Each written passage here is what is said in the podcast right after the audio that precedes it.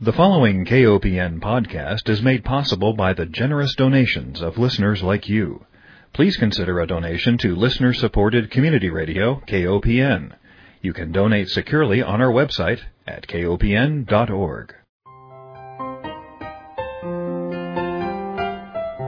Hi, welcome to Food Sleuth Radio, where we help you think beyond your plate. I'm Melinda Hemmelgarn, a registered dietitian and investigative nutritionist on a mission to connect the dots between food, health, and agriculture and find food truth. And today I'm honored to welcome my guest, Ms. Dana Gunders. She is a staff scientist at the Natural Resources Defense Council, and she leads NRDC's work on reducing the amount of food wasted across the country.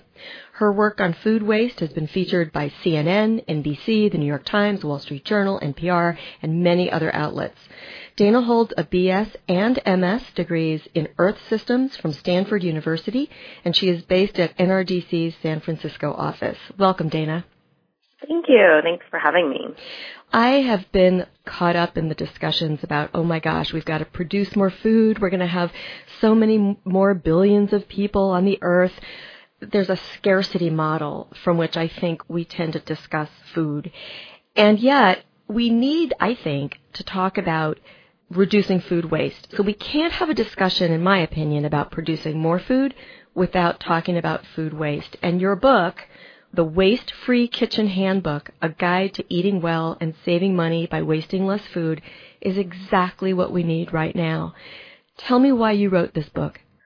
Sure. Well, I've been looking into this whole issue of food waste for quite a while now and speaking to so many people and it's clear to me that nobody wants to waste food. Nobody gets up in the morning and says, oh, I'm going to waste some food today.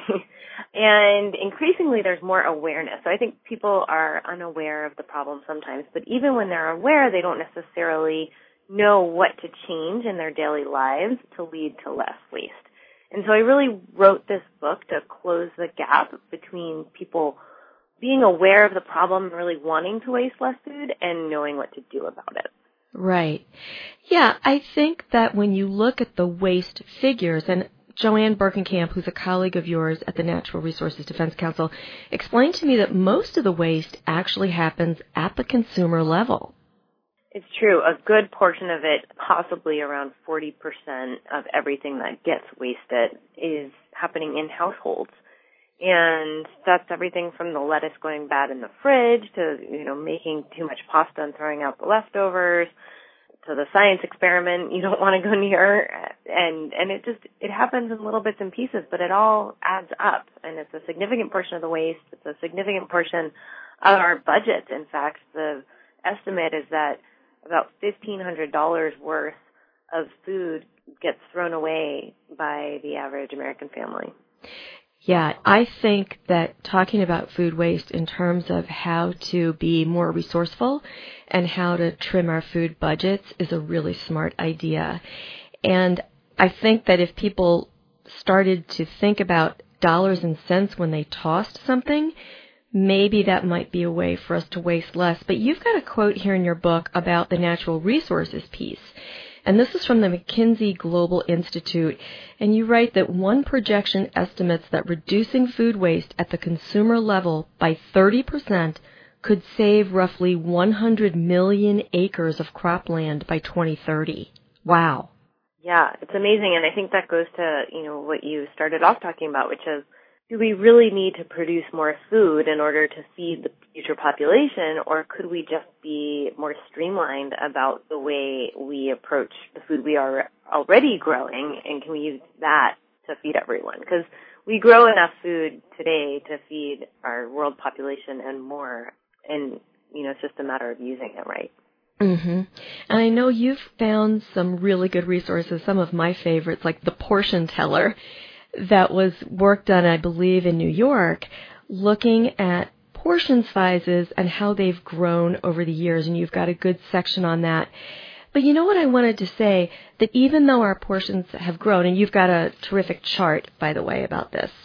And this actually comes from the National Heart, Lung, and Blood Institute, portion distortion.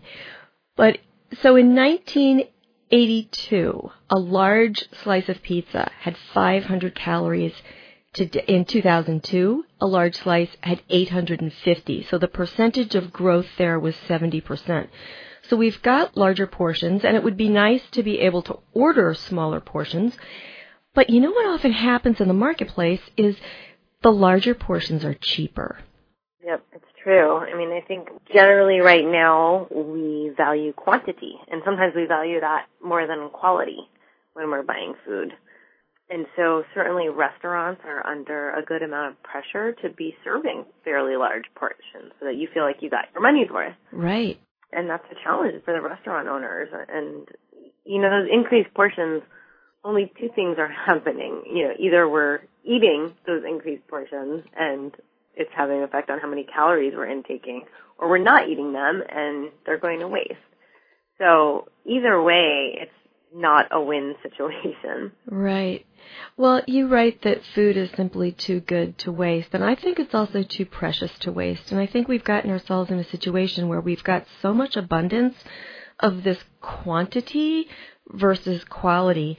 And it would be nice if we could reward our farmers, you know, for producing more quality rather than quantity and see what happened in the public health sector. But you've got some strategies for reducing waste in the home, and that's what really what your book is all about, the Waste-Free Kitchen Handbook. So I'd like to really dive into this, and one of the things that you've developed here that I think is brilliant is called a waste audit. How do you suggest that consumers do a waste audit? Yes, well, it sounds very formal, but it does not have to be. A waste audit can be as simple as putting a blank piece of paper up near your garbage can or your compost bin and a pen nearby with a couple columns written on it. And really the point is to just keep track of what you're throwing out. One of the biggest challenges around this issue is that people don't really realize they're wasting food. So if you just sort of track what you're throwing out every time you go and throw out food, just the edible portion. So we're not talking about your banana peels or your avocado skins, but when you, you know, have a little bit of pasta left over and you throw that out, you just mark it on there and you put about how much and about how much it cost you and then also why you're throwing it out. And mm-hmm. you just do that for a couple weeks, let's say, to get a snapshot of what you tend to throw out. And, you know, people who do it for even longer than two weeks really start to see patterns in terms of what they maybe are buying too much of or cooking too much of or perhaps something they're not storing properly, and that'll just help you identify in your life what's going to help. Because, you know, you can write a book about this stuff, but not everything in the book will apply to you, and it's about what is the pattern in your own life that's leading to waste in your house. And that's really what the waste audit helps you get at. So do you find that there are leading reasons for tossing food among most consumers? You know, do we share there of course as you say there's going to be personal issues that that come to the fore. But do you find that there are some that seem to be pretty consistent among consumers? Yeah, absolutely. One, for example, is around the expiration dates on food. Yes. Many, many consumers don't necessarily understand that the dates on food are not meant to indicate safety or that the food is bad, but rather they are just the manufacturer's best guess at when the product is at its freshest. And so oftentimes you can eat food days, weeks, even months, depending on the product after those dates. But many people think that those dates are telling them to throw food out on the date, and that's just not the case. Well, that's that that's tricky, you know, because I used to work in extension, and I remember answering consumer calls about, you know, I've got this product in my refrigerator, should I throw it away? And everybody wants to err on the side of safety, right? And so you can look at the expiration date. If you call the company, they want to protect themselves. They're more than likely going to tell you, oh yeah, pitch that. And we've also taught consumers, you know, not to necessarily rely on your nose because there could be bacteria present in a food that could make you sick and you might not be able to detect it simply by smell. So how do you navigate this date issue where you've got a date, it's a fresh or use by date pertaining to quality, but what about the safety factor? Sure. Well, I think the first thing to understand is that most foodborne illness does not come from food being old, but rather from food being contaminated. And there's a fundamental difference there. You know, contamination happens on the farm or at the processing plant. It's E. coli, it's salmonella. It'll get you sick no matter how old the food is. Food industry is trying really hard to make sure those, that that doesn't happen. But where it does, it's not necessarily a matter of age. And when food decays, our natural senses are pretty well equipped to know when to not eat food. So that's the sort of age and decay. Now there's a, a few other things I'd say. You know, if you really want to be safe about your food, then I think it's important to learn how to keep a safe kitchen. And a lot of that is about not cross-contaminating, you know, not using the same knife to cut raw chicken as you do to cut your vegetables and, and some sort of common sense things like that. And that's going to keep you a lot safer than throwing your food out on the expiration date. Mm-hmm. Now, certainly food does get to a point where you don't want to eat it anymore and you shouldn't, you know, if it's slimy, if it tastes bad, if it's spoiled, certainly that's not food you should eat. You may even have sort of a reflex reaction if you were to eat something like that. But it would not make you sick in the way that a foodborne illness or food poisoning would. Right.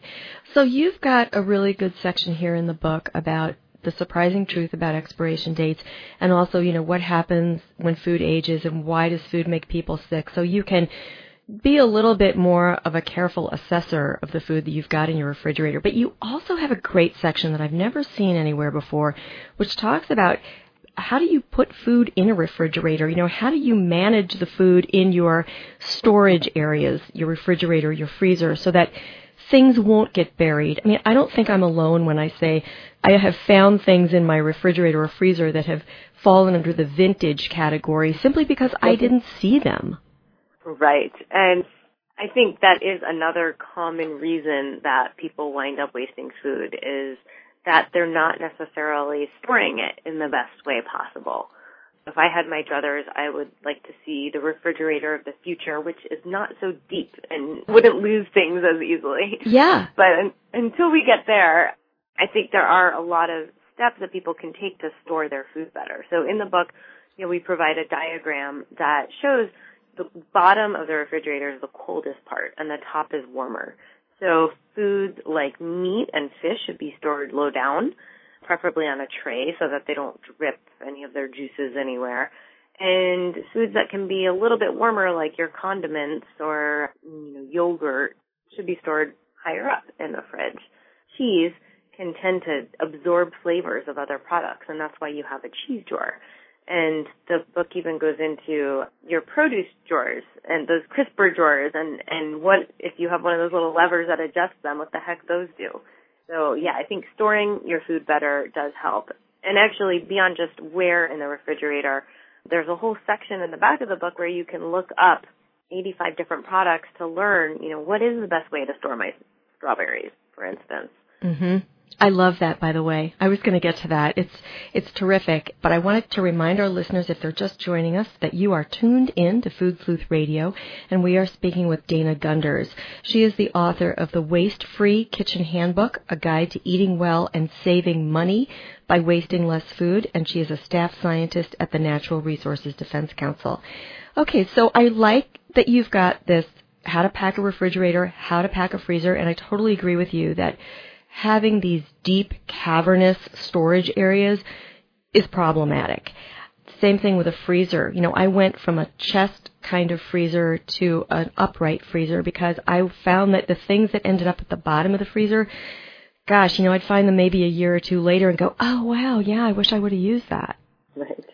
Okay, but you've also got in here some times of the year. So let's talk about holidays because holidays I think are a time when we tend to maybe we're given food as gifts or we make extra for a party. Are there any strategies you can talk about regarding holiday times of the year? Yeah, I do think there's so much waste around the holidays and it's ironic because, you know, with a holiday like Thanksgiving, we're celebrating the pilgrims were able to survive and have enough food to make it through the winter and yet there we are, you know, we celebrate with this big feast and then we throw half of it away. I think it's challenging because a lot of people are going to many different parties and sometimes hosting them themselves. We do see a good amount of waste. some of the strategies to take are if you're hosting your own party, first use some kind of portion calculator. You can look it up on the internet. Lots of books have them. We have some suggestions in our book and just make sure you're making the right amount and you're not just going totally overboard. If people are bringing food, I suggest being pretty forthright about what you'd like them to bring and really assigning different foods so you don't have a situation where three people bring the same kind of cookie or the same salad, but rather you have a nice balanced offering. I think it's great to have leftover containers available for your guests so that they can take food home. Oh, and one I didn't mention is if you're able to make a lot of the food beforehand, you know, particularly hors d'oeuvres and freeze it and then cook them in batches when your guests are there, that allows you to only make as much as really is necessary and then, you know, you may have some left over, but at least it's frozen and will last for a while. Dana, has this ever happened to you where you have a dinner party and there are people who take more food than they're going to eat and they maybe put it on the counter or get ready to throw it away? That's really a touchy moment, isn't it? Because these are your friends, you're having them over for a party, and yet you're kind of cringing because you're doing all this awareness work around food waste. How do you handle that? Oh, yes it does happen. it's not just at parties. I feel like every time I go out to dinner with people, I have to let them know I'm not the food police. Right. You know, I this is really in my mind. This is a journey. This is not something where we're seeking perfection right from the start. It's really about just being aware of what's going on, and you know what happens. It's going to happen to all of us. It happens a lot with kids, I know, and and so I really acknowledge that this is not something that is just going to go away in a heartbeat. I think just being aware of it and make, making a good effort can actually make a pretty significant dent in the problem, and that's a really good place to start. So I try not to make people feel bad about it, and I try not to feel bad when my friends tell me something like, "Oh, hey." You know, I thought of you the other day. I had these rotten tomatoes and I took them and put them in a soup. you know, so sometimes I call myself the rotten tomato lady, but I I try to yeah. Well, you know what I've started doing. I, I really like your idea of having some extra containers around the house so that you can, if somebody's going to throw away a significant portion, say, of meat that I've served, I will, I won't throw it away, but I'll put it in a container and I'll save it for a friend with a dog, for example. And you've got a really great section in the book too about what foods are appropriate for pets and what aren't. And it's a really good way to handle food scraps. And even if you don't have a pet, probably you know someone who does. But I think it's also helpful to have some containers for people to say, would you like to take this home? Because gosh, who doesn't like leftovers the next day? for lunch, I'm a big fan of you know, in home economics, they say you cook once and you eat twice. So you actually plan to have leftovers so that you can have really easy breezy meals for for the next day or two. Absolutely, I'm with you. I think leftover containers are invaluable beyond their, you know, low cost and I think they're great for parties. And people don't think that way, you know, when they're going to a party, they don't necessarily think to bring something to bring food home in. So having them around to send people home with food is a good thing for sure. Yeah. I also actually like to keep one in my purse so that when I'm out to dinner and I can't finish that big portion I got served, I can just put some food in there. I find that sometimes I'm faced with the decision of do I want to take this home? Is it worth taking it home? And sometimes I've I've said yes, it is, and then I get this little bit of food in like four layers of packaging, and right. I feel bad about that. So right. bringing a little container with you is actually a good solution. That's a great idea because I hate when I'm when I receive like a styrofoam container and I think, oh, the environmental impact of styrofoam is so nasty. Well, the other thing that I think to keep in mind is especially in urban areas where we may leave a restaurant and you see homeless people on the street. And if I'm in a meeting, for example, in an urban area, I might ask for um, a doggy bag. And if I see somebody on the street who looks hungry, I'll ask them if they'd like, you know, this portion of food. So it's a way for me to deal with waste guilt and know that somebody else is getting good quality nourishment. Yeah, absolutely. I think it's a great idea. Okay, and so oh, go ahead. I'm sorry. No, I was just going to say it's it's usually very much appreciated. Yeah, very much so. So, the Waste Free Kitchen Handbook, A Guide to Eating Well and Saving Money by Wasting Less Food, a really handy se- section you've got in this book has to do with recipes, right?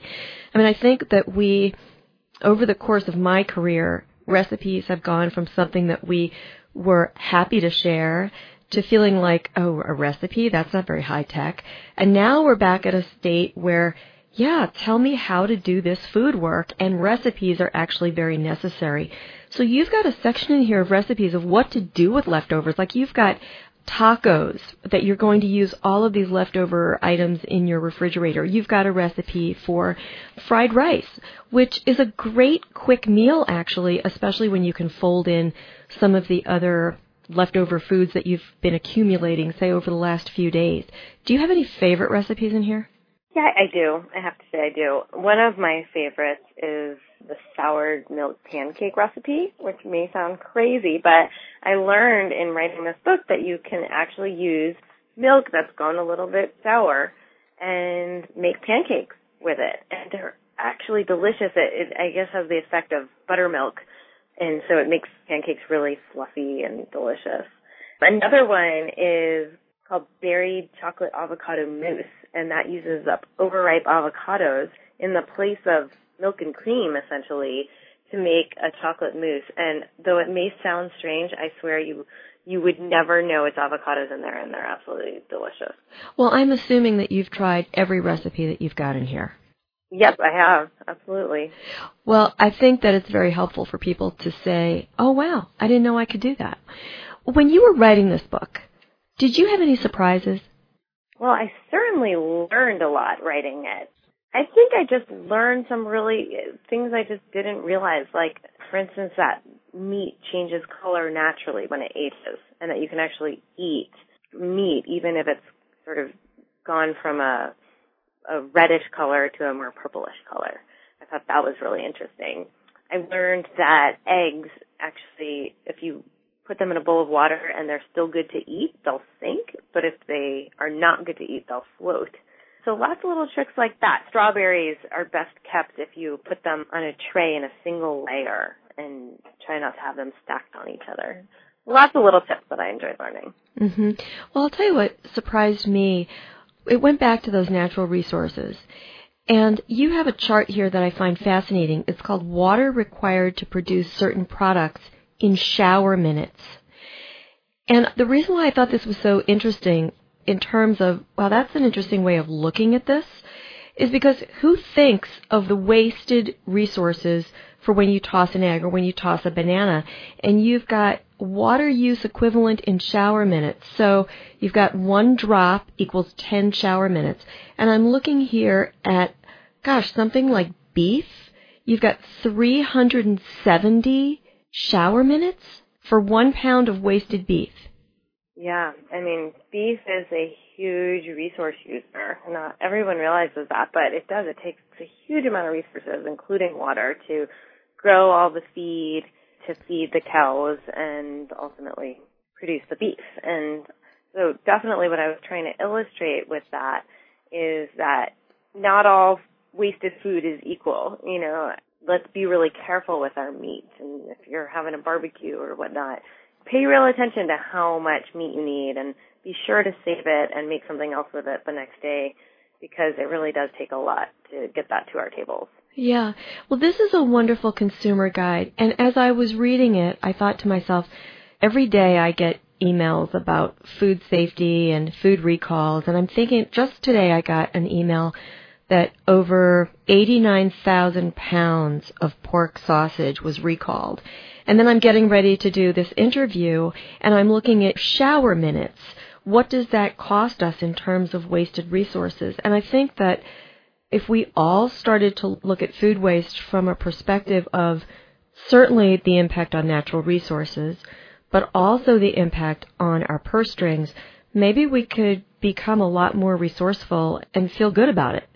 I sure hope so. I mean, that's certainly what I had in mind when I wrote this book. And do you think it can be done in a way that's really fun and doesn't take a lot of time or energy, winds up saving you money and gets you fresher, tasty food along the way. Mm-hmm. We only have a couple of minutes left. Is there anything that you want to bring forth from this book that I perhaps didn't?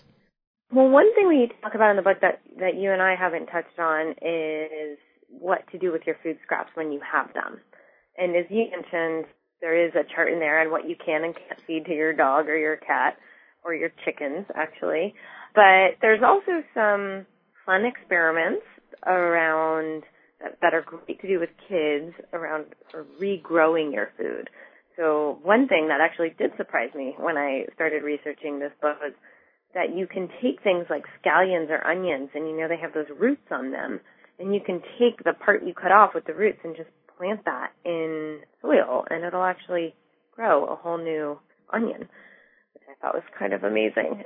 And so we have some experiments that you can do around that, but then we also have a lot of information around composting and how to do that if you have a backyard or actually even if you don't have a backyard.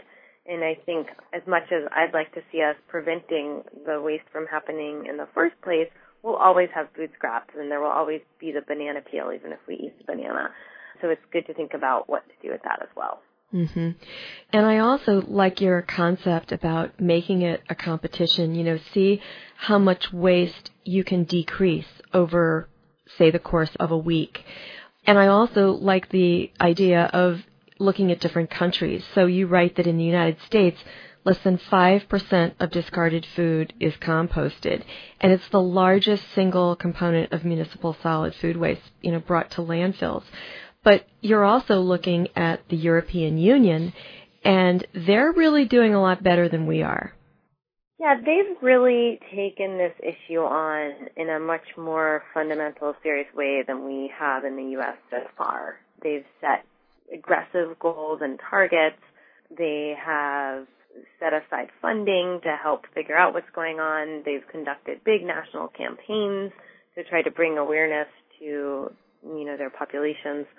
So they are doing great work. I will say the seeds of that are all starting to flourish here in the U.S. as well. So I'm really optimistic that over the next few years we'll see a lot more attention brought to this issue. And with that, awareness about it for everyone in their lives, both out at restaurants and in their own homes. Well, Dana, I want to thank you very much for writing this book.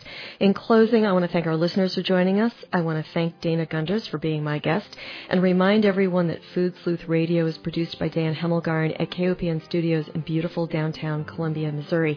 The book is Waste Free Kitchen Handbook, a guide to eating well and saving money by wasting less food by Dana Gunders, who is a staff scientist at the Natural Resources Defense Council. And if you're looking for more information, simply go to wastefree kitchen.com. Dana, thank you so much for being with me today. Thank you so much for having me.